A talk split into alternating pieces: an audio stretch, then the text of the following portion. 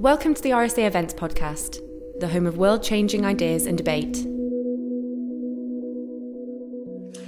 Good afternoon, everyone. I'm Matthew Taylor. I'm the RSA's Chief Executive, and I'd like to welcome you all to today's online event.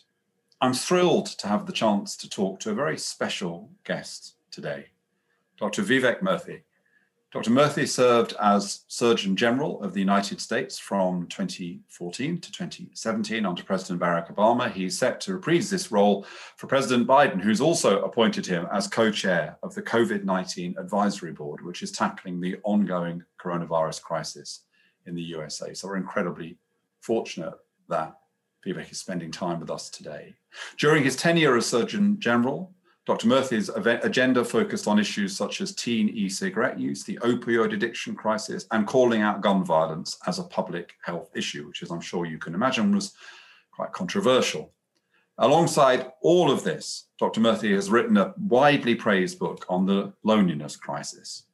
It's called Together Loneliness, Health, and What Happens When We Find Connection.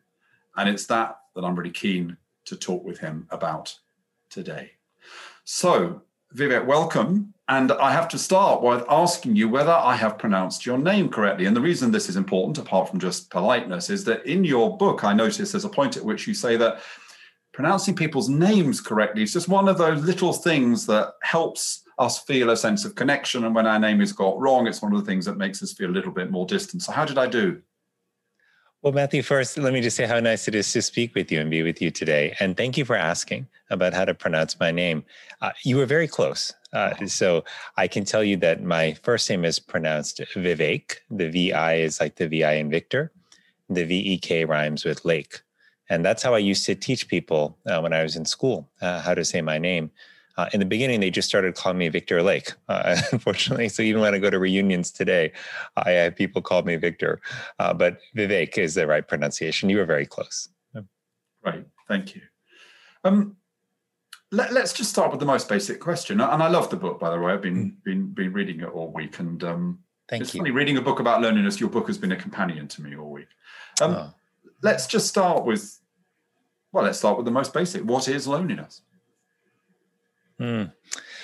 Well, loneliness is a subjective feeling, first of all. It's not an objective measure of how many people we have around us. And loneliness is the feeling that the connections we need in our life are greater than the connections we have. And in that gap, we experience loneliness. Uh, the reason this distinction between loneliness and isolation, uh, isolation being a more objective term describing how many people we have around us. The reason that is such an important distinction is because we sometimes assume that if we have many people around us, if we're uh, on a college campus, for example, as a student and are surrounded by thousands of other students, or if we work in a, a setting that has many people or live in a um, you know in a neighborhood with lots of people around us, that somehow that means that we are uh, immune to loneliness. But, but that is not the case because people can be surrounded by many people but be feel quite alone if they don't feel a strong sense of connection to them. They can also be surrounded by very few people but not feel lonely at all if they if those relationships are marked by trust by open communication uh, and a sense of real companionship. So, so one of the things uh, uh, that, that was kind of quite poignant for me about the book vivek was that one of the early speakers we had at the RSA. I've been running the RSA for 15 years, and so I'm and I'm leaving in a few months. So I'm looking looking back. And John Cacioppo was one of the early speakers that we had at the RSA. And oh my you know, gosh, speakers no make an impression on impression on you in, in all sorts of ways. But the thing that he said that has always stuck in my mind, I've told innumerable people about it, is that the relationship between isolation and loneliness is the reverse of what you often think it to be that it isn't that the isolation leads to the loneliness it's that the the, the feelings which are involved in loneliness the anxiety the depression that leads to behavior which then often leads to isolation. And that's a point that you make in the book. And, and i think that one of the values of your book and, and, and john cacioppo's work and other work is is we don't really understand loneliness. We have a particular view of loneliness. And as you say, we link it to isolation, and we need to understand it better because it's much more complex than that.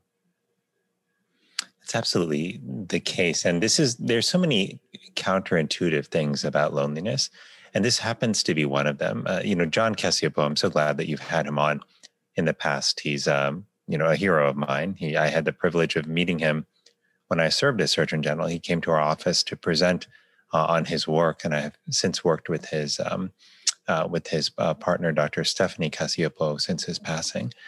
Uh, but what he raises, which uh, I talk about in the book, is this important phenomenon that loneliness begets loneliness.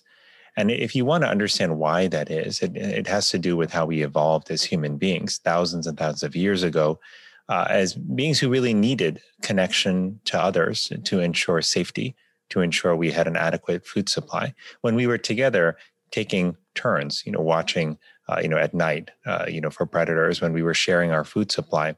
Uh, we did better together. Uh, we tended not to have boom and bust days, and in terms of food, and and you know where we would starve on some days and be well fed on others.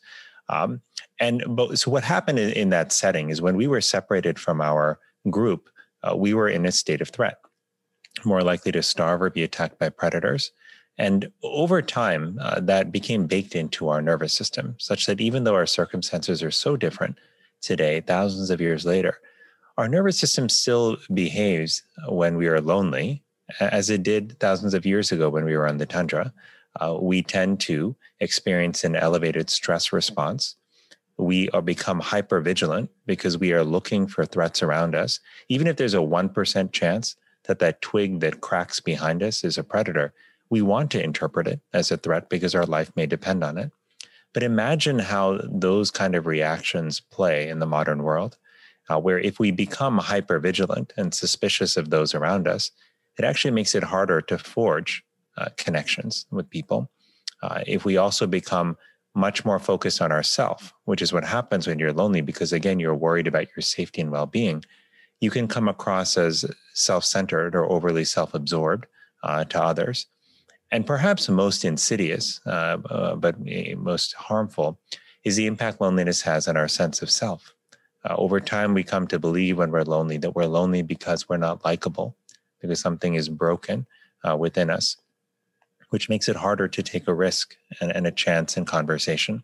So, in that way, loneliness can be a downward spiral. And part of the the challenge and the mission to build a more connected society and a more connected life is figuring out how do we break that downward spiral so that we can once again rebuild connection, which is what we're naturally called to do.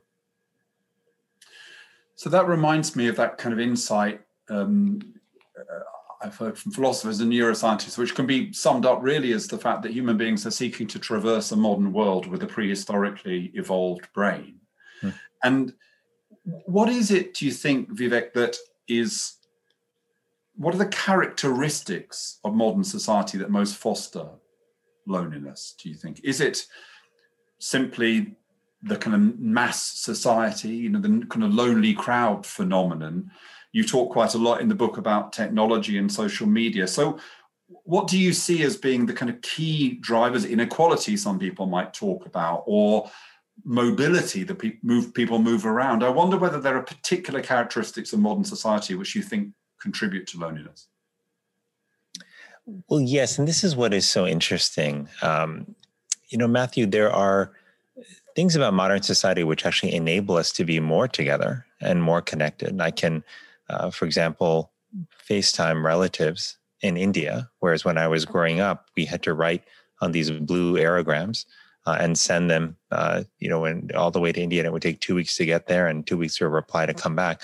So technology has allowed us to connect more readily. We were able to travel and, see people who otherwise uh, we wouldn't be able to see. So it has enabled us to be more connected in some ways. But there are many ways in which the both the infrastructure and the culture in modern society uh, promote loneliness and actually work against connection. And, and here's how that that tends to happen. The same mobility, which allows us to go visit family and friends, also means that we are more uh, we, we tend to leave the communities in which we grew up in uh, as we you know, move for work or for school or for other purposes and many of us will move multiple times through our life uh, which means that we are leaving those uh, communities and friendships behind the other piece to, to keep in mind is that technology itself, while it can be a boon, can also be a curse if it's not used uh, in a way that promotes connection.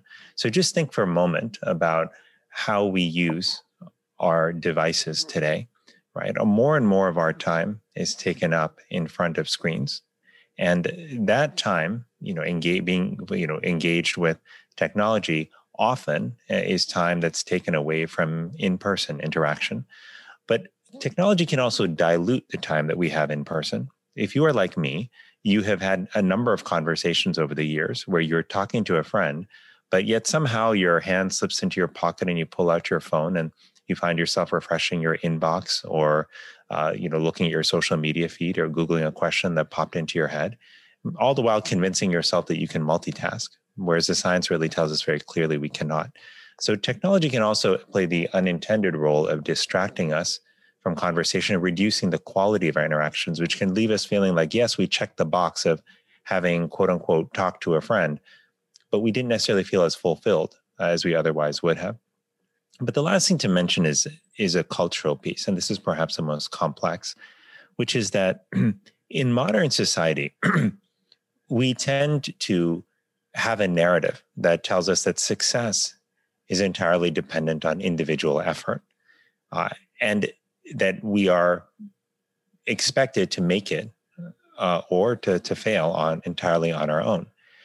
And that is a very challenging notion. Uh, if given that we as human beings evolved over thousands of years to be together, to work together, uh, to survive better, and to be better together.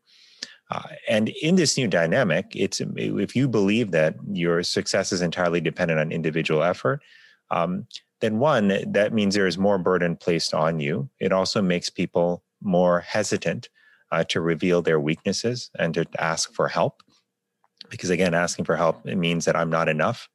Um, and while we traditionally have seen this, uh, you know, uh, more so in men and in young boys, as they're raised to believe that masculinity means that you don't need anybody else and you never express emotions, um, modern society has hoisted that same expectation now increasingly on men and women. And and that can be a very lonely experience, you know, feeling like you can't be yourself, can never admit weakness, and everything is entirely dependent uh, on you. Um, there's an old African proverb that uh, I mentioned in the book, which I think of often, uh, which proverb that says, "If you want to go fast, go alone. If you want to go far, go together." And that is the the, the lesson of our evolution as human beings over millennia and in modern society, we have pushed back on that. And I think one of the consequences has been uh, that we are lonely and that we are that we feel more isolated uh, than we perhaps have been in years past. So I think that one of the things it, I, it's important for people to understand about this idea of loneliness, which can sound a bit amorphous, a bit almost a bit abstract. Maybe it feels like it's a personal thing, but actually, it's a concept it enables us to bridge social phenomena in a really powerful way. And so, for example, uh, the links between loneliness and ill health and health inequalities, th- these are objectively demonstrated and, and clear. And that feeling lonely, feeling consistently lonely, has an effect on you as concrete, as clear as bad diet or smoking or anything else and that it is linked, as you say, Vivek, to characteristics of our society. And I think status anxiety is such a big, you know, part of that. And that, as you say, technology has all sorts of benign effects. So one of the things that it does is it makes us live in a world of constant status anxiety. You know, somebody said it was bad enough when you had to keep up with the Joneses, but now you have to keep up with the Kardashians. Um, that's probably a slightly out of date kind of reference point, but you know what I mean. That that that the construction of society in the way that it is, where status is so important and we can compare ourselves with people almost continuously. And indeed, there are apps that are like Instagram, which seem almost invented to encourage a constant kind of competitive status game.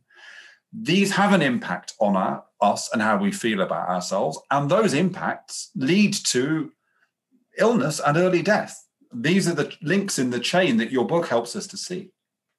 Well, Matthew, I think you're hitting on a central point, and I'll tell you that in my own journey to understand the deeper issue of loneliness, I had to reflect a lot on my own life where I've struggled uh, for a long time uh, with loneliness when I was a child and at, at, many points during my time as an adult, including, frankly, when I served as, as Surgeon General in the years afterward.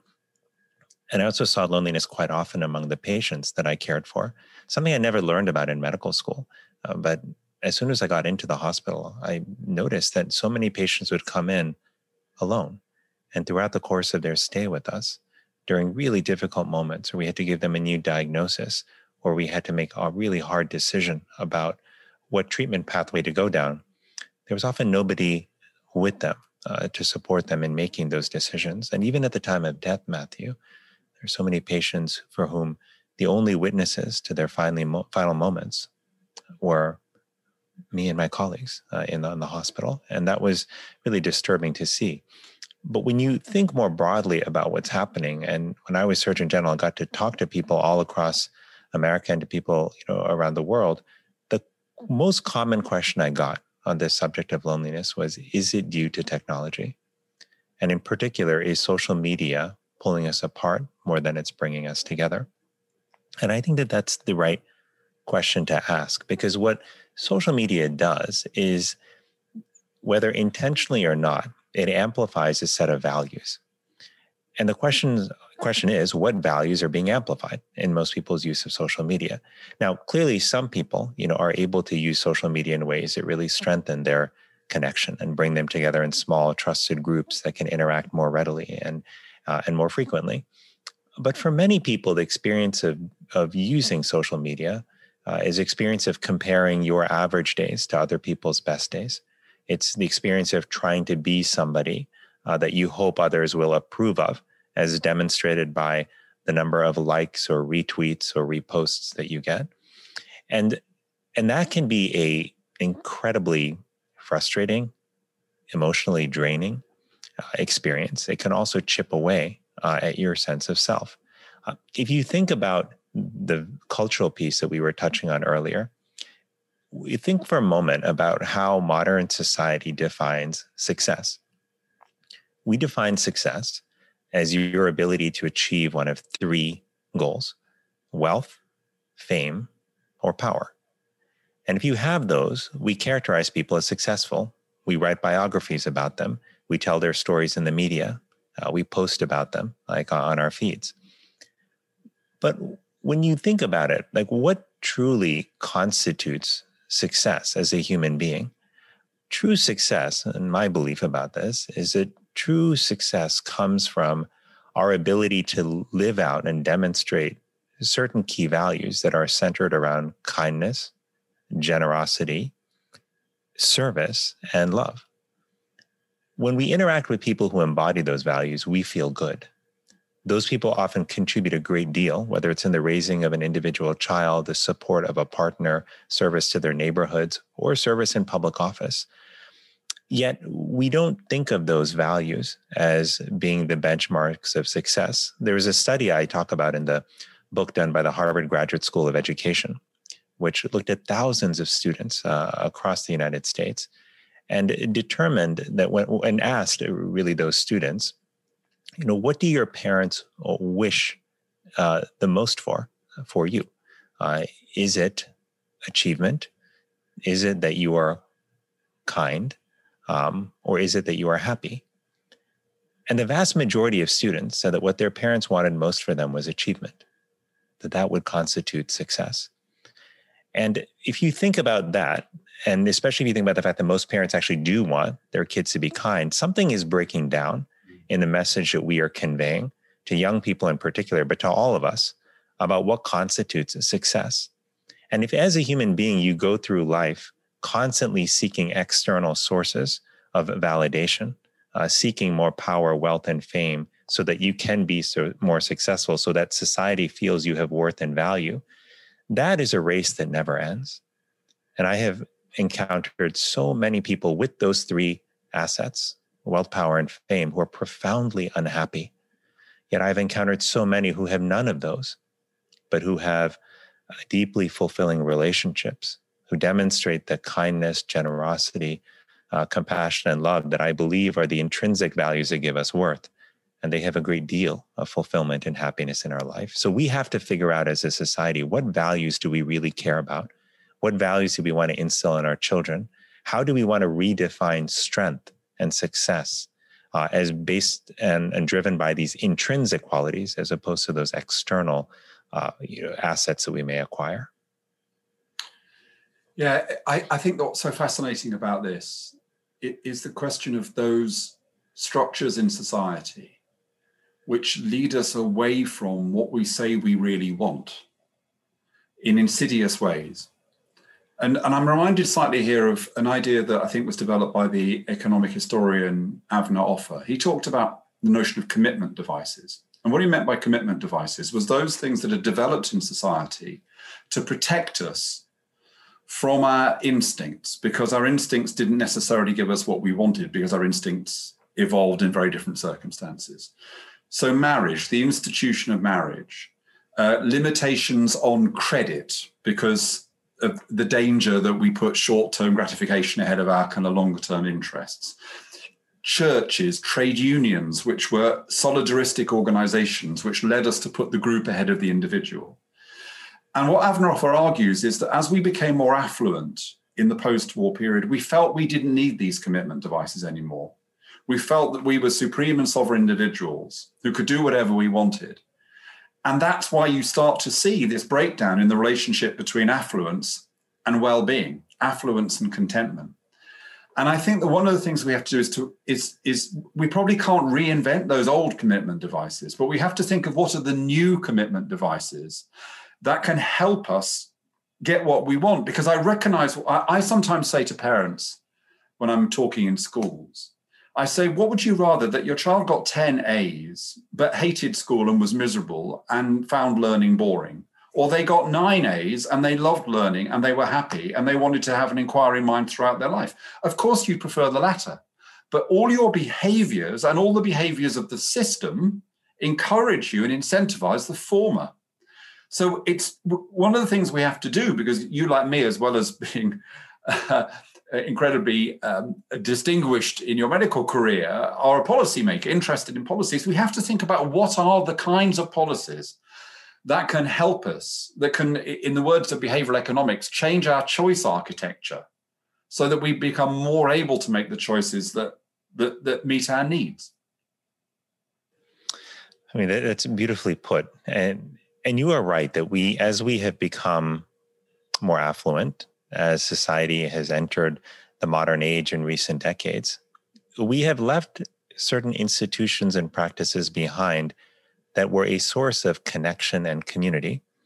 We find, for example, that in a number of countries, including the United States, that uh, attendance, for example, uh, in faith communities has has declined, and participation there is on uh, has gone down over recent decades.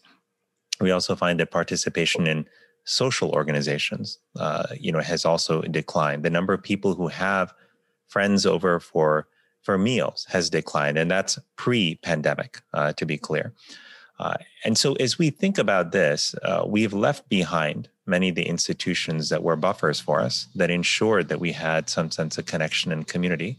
Um, I think about my parents often. You know, they grew up in India, and while they didn't have much in the way of of wealth growing up, particularly my father, uh, who for much of his life uh, grew up quite poor uh, and in a small village uh, in, in rural South India, they never felt lonely. In fact, my father told me that the first time he really experienced loneliness was when he left India. And it was a time when he didn't have extended family um, in in the village, even though you had your extended family, but just the whole village was like a family. People knew each other. They had been there for generations. They looked out for each other, um, and he didn't have that. And so I think one of the things like I, I think about often is I think about my children who are young, who are four and three at the moment, and I look at them each day, and I I think you know what is the world going to be like for them? Are they going to be happy? Uh, when they grow up? Are they going to be the people to take care of them, to look out for them? Are they going to feel compelled to look out for and take care of others.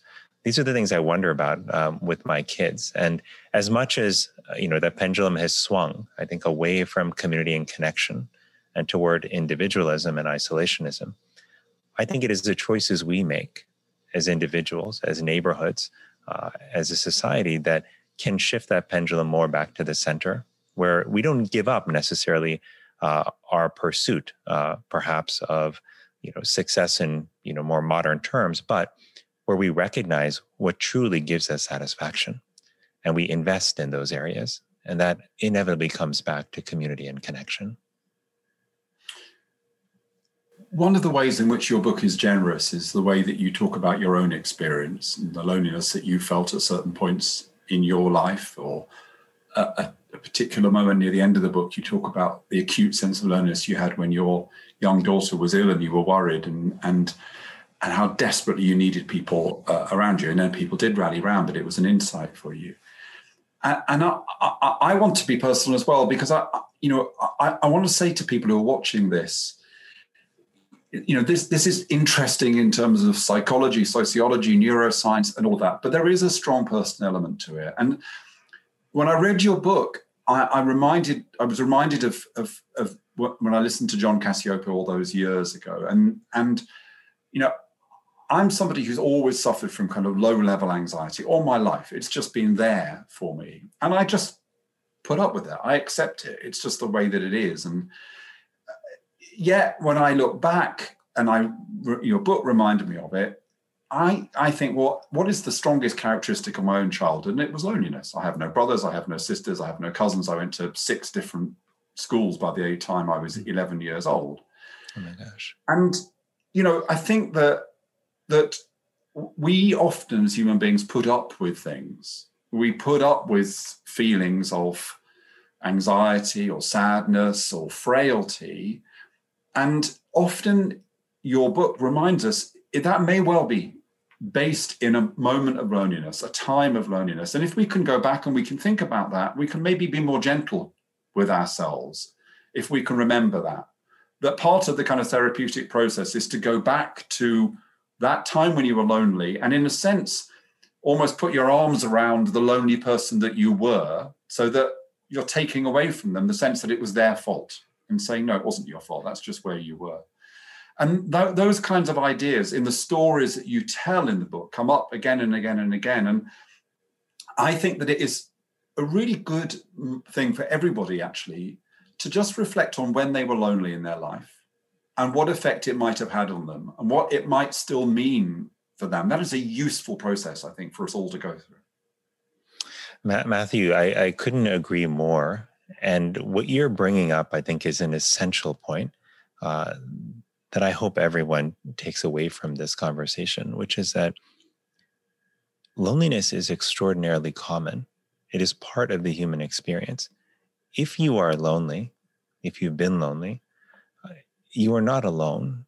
And it also doesn't mean that you are broken in any way. In fact, we've learned that loneliness is is a natural signal like hunger or thirst that our body sends us when we lack something that we need for our survival, which is, a social connection. So there is no shame in feeling lonely, even though society often tells us uh, that we've done something wrong, or you know, if if we somehow find ourselves alone on a Friday night, or if we feel uh, lonely on the playground, you know, or in the cafeteria at school.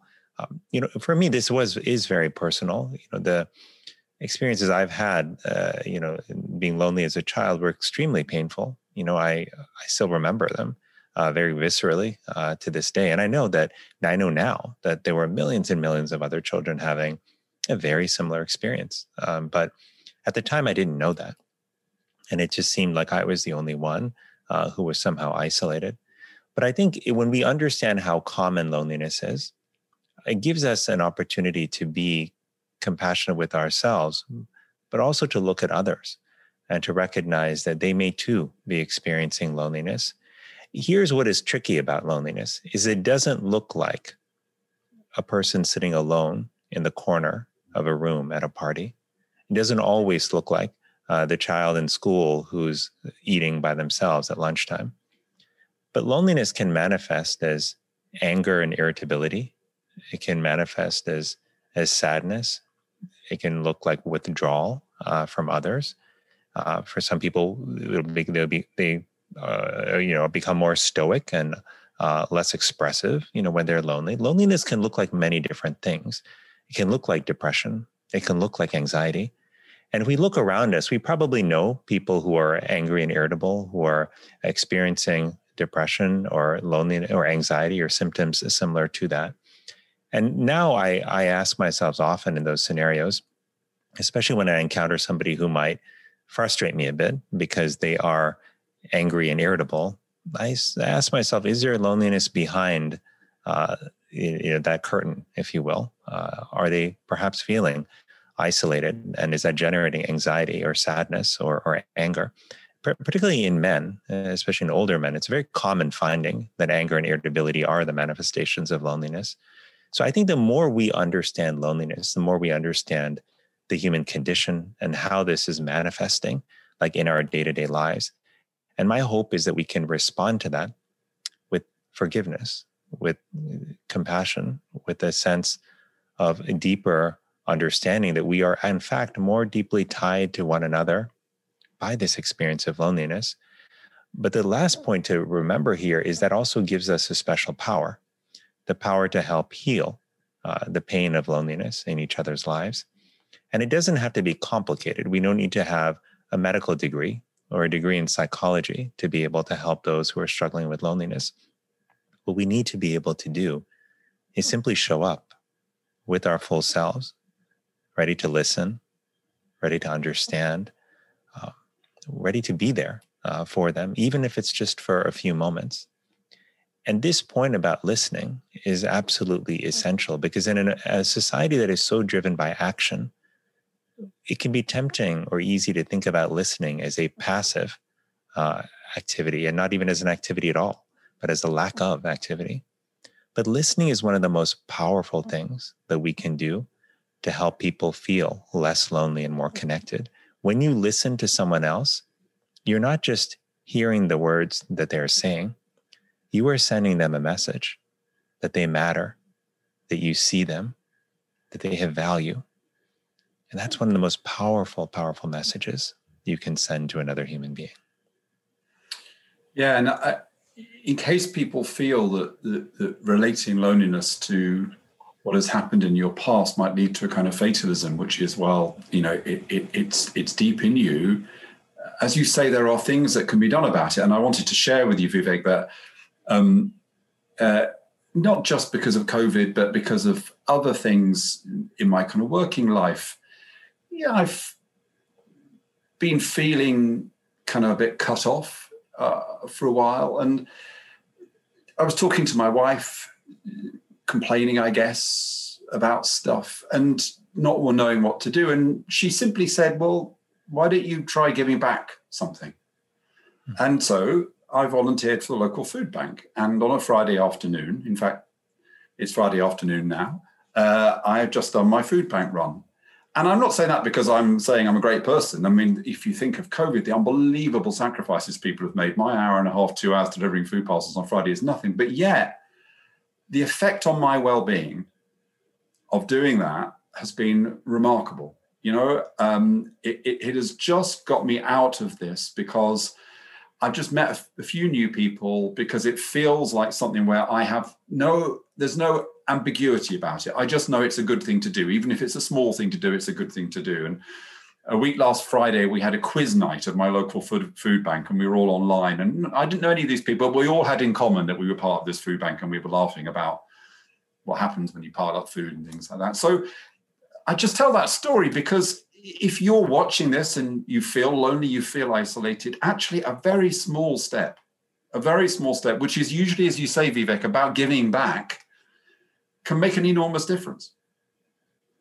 That's absolutely the case. And I'm so glad that that experience of service has helped you feel uh, more connected and part of a larger community. Service turns out to be one of the most powerful antidotes to loneliness because when we serve another person, we not only replace the disconnection of loneliness with a positive connection to someone else, but we also remind ourselves that we have value to bring to the world. And one of the greatest casualties of loneliness is our self esteem, our sense of, of worth as a, as a human being. So that's why uh, service is so powerful. And it's important to think broadly about service. You know, service can be uh, volunteering at a food bank. It can be helping build homes uh, for those who don't have one. Service can also be checking in on a friend who may be struggling, dropping food off to a neighbor who might be scared to go to the grocery store because they're worried about their risk, you know, of, of, of you know getting COVID. Um, service can be offering to virtually babysit for 10 minutes uh, via Skype or Zoom uh, for a friend who might be struggling to telework and also homeschool their kids. And just giving them a break for 10 minutes where you entertain uh, their children might be one of the best things that happens to them during their day. The point is, it's not about how much time we invest, it's about the quality uh, of that time. And if you're thinking, how do we build connection, like in this uh, pandemic age and even beyond, service stands out as a powerful way to do that. But another couple of other things that are worth keeping in mind is to focus on the quality of time that we spend with one another, recognizing that five minutes of conversation where we're deeply focused on the other person, where we're fully present, where we're sharing openly, can be more powerful than a half hour, an hour of distracted conversation. And I would also say that keeping a little bit of time each day to connect with people we love can also be powerful, even if that's just five or 10 minutes a day where we call somebody uh, that we care about just to say, I'm thinking of you, just wanted to know how you're doing. Or when we write a note, uh, perhaps to someone who we haven't talked to in a while. Um, these are small but powerful moments. And the reason that it doesn't take a lot of time uh, to generate a tremendous amount of value for ourselves is because we are hardwired to connect as human beings. When we experience a moment of deep connection, it can change how we feel for hours or days. Think about the last time you encountered somebody at the grocery store who was, uh, you know, checking you out, uh, and who actually smiled at you and with genuine uh, care asked how you were doing and waited to to listen to the answer. That whole interaction may have taken 15, 20 seconds, but it likely left you feeling better. If you uh, work in a building, for example, where uh, there's a security guard, uh, as I, you know, did when I was, um, you know, working at a hospital up in Boston, there were times where the security guards would pause and just ask me how I was doing as I walked in, and I, I just remember how how how good that made me feel. So it, it's important as we think about loneliness, as as tough a problem as it is, as common as it is during the modern age, and as consequential as we have learned it to be, uh, given that loneliness has a powerful impact on our health, increasing our risk from uh, everything from dementia to premature death to heart disease to depression and anxiety. It's also important to know that the solutions to loneliness are almost disarmingly simple, and that we each have the power to be that solution, to be that source of healing for one another, because we have the ability to show up in people's lives, to be present, to be kind, and to be compassionate. Now, Vivek, one of the reasons we're incredibly grateful that you found this time with us is because you have this new responsibility in relation to tackling the coronavirus crisis in, in the States. And I just wanted at the end of our conversation to reflect upon that. Obviously, there the immediate issue now of, of how you get the disease under control. But I wonder what you are hoping will be the learning that we take from this crisis when hopefully as a result of the brilliant amazing scientific breakthroughs vaccination that we do come out of it what do you see as what we've learned over or what in perhaps particularly in the states you, have learned over this last year. And what do you see as the opportunities? Because one of the obsessions we have here about the, the RSA is about the relationship between crisis and change, and that crisis can often be a catalyst for change. And there's been a lot of interesting comparisons, for example, with AIDS and HIV, and how, you know, I remember that crisis, and I remember how at the beginning of it, it felt as though it, it, it could increase bigotry. It felt as though uh, the gay community in particular might retreat because words like gay plague were being thrown around. And yet, despite the terrible, awful tragedy of that disease, what ultimately happened was not only did we make the health breakthrough, which means that, that HIV is no longer a, a terminal diagnosis, um, it's manageable, but also it, it, the gay community took control. They came out, they be they asserted themselves, and that has led to enormous advances in terms of LGBT uh, rights and um, and respect. This is a health crisis. Is there the sp- scope for us to come out of that in the same way as ultimately we came out of AIDS and HIV on a moment, a progressive direction? Well, it's the right question at this moment, Matthew. I mean, this pandemic has upended so many of our lives, the entire world. It's had profound impacts on the economy and most of all on our health, given how many of us have lost loved ones uh, to this disease. And just two weeks ago, I uh, lost an uncle uh, to COVID 19, our sixth relative uh, who passed away uh, from COVID. And, you know, I'm just one of many people uh, who has lost people they care about. But I do think that there are some important lessons from COVID. Many of them have to do with our healthcare and public health system how we need to be better prepared for pandemics, how we need to invest in a stronger public health infrastructure, how we need to build a healthcare system uh, that is more integrated with public health, that focuses on prevention, and that makes affordable, accessible, high quality care available to everyone. And some countries have done better at that than others, uh, no question. But I think there's another deeper lesson uh, from COVID. Uh, a lesson about our interconnection and our interdependence. Um, it is very clear now that if you take the right measures on your own, if you wear a mask, if you wash your hands, if you keep distance from others, avoid small indoor gatherings, you may prevent yourself from getting COVID. But unless we are working together to make those kind of decisions and choices easy for everyone, then schools aren't going to reopen workplaces aren't going to get back up and running. Our healthcare systems will continue to be uh, overtaxed, and society essentially won't heal. And so, one of the lessons of COVID is we can't respond alone. We have to be able to mount a unified, thoughtful response. And I mean unified not just on a country basis, but even between countries. We need to be able to work together and put our common welfare uh, ahead of uh, individual choices. And to me, this really uh, brings up the biggest point of all, which is when you look at the divisions and the fissures that have developed over decades in society and that have deepened, particularly our political divisions, um, those present a clear and present threat to our ability to respond not just to pandemics, but to other threats we face, whether that's climate change or whether it's racism or other systemic inequalities uh, that we're dealing with. And so when I was writing this book on on loneliness, I saw it as deeply connected to what was happening in the world.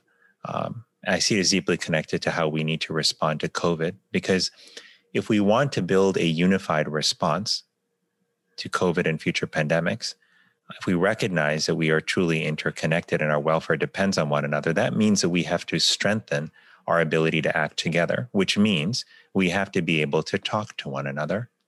And right now, the truth is, it's not easy for people to talk to one another.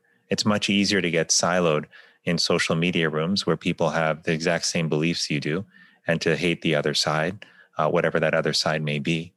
But that has real consequences on our ability to respond. And we've seen that as the pandemic has been politicized in many countries, especially in the United States. So the way I come at this, though, is that you don't build dialogue by throwing people in the same room who have different views and telling them to talk and find common ground. Rather, you build dialogue by building relationship first, because relationship is the foundation for dialogue. The reason we can have family members over during the holidays for uh, a holiday dinner and people who we may have you know significant disagreements with on political issues, faith issues, all kinds of issues. But the reason we can do that and still love them is because we have built a relationship with them. And we know that they are more than their view on a single subject. We can see them in their broader humanity. That's what we have to come to do with one another now. Um, because as we, if we want to build national and global unity, that starts with the relationships we build in our day to day lives. Um, and as a society, we have to think about how we create more opportunities uh, to do that. Um, this is actually why I think loneliness is and and building a more connected world is both a health issue, it's an economic issue, it's a national security issue, and it's fundamentally connected to the happiness and well-being uh, of our kids and future generations. That's why I think it deserves to be an area of national focus. And if I can give uh, kudos to the uh, United Kingdom and the government, the, the decision that your government made and that many of your nonprofit organizations made to prioritize uh, loneliness, to build a national strategy around it.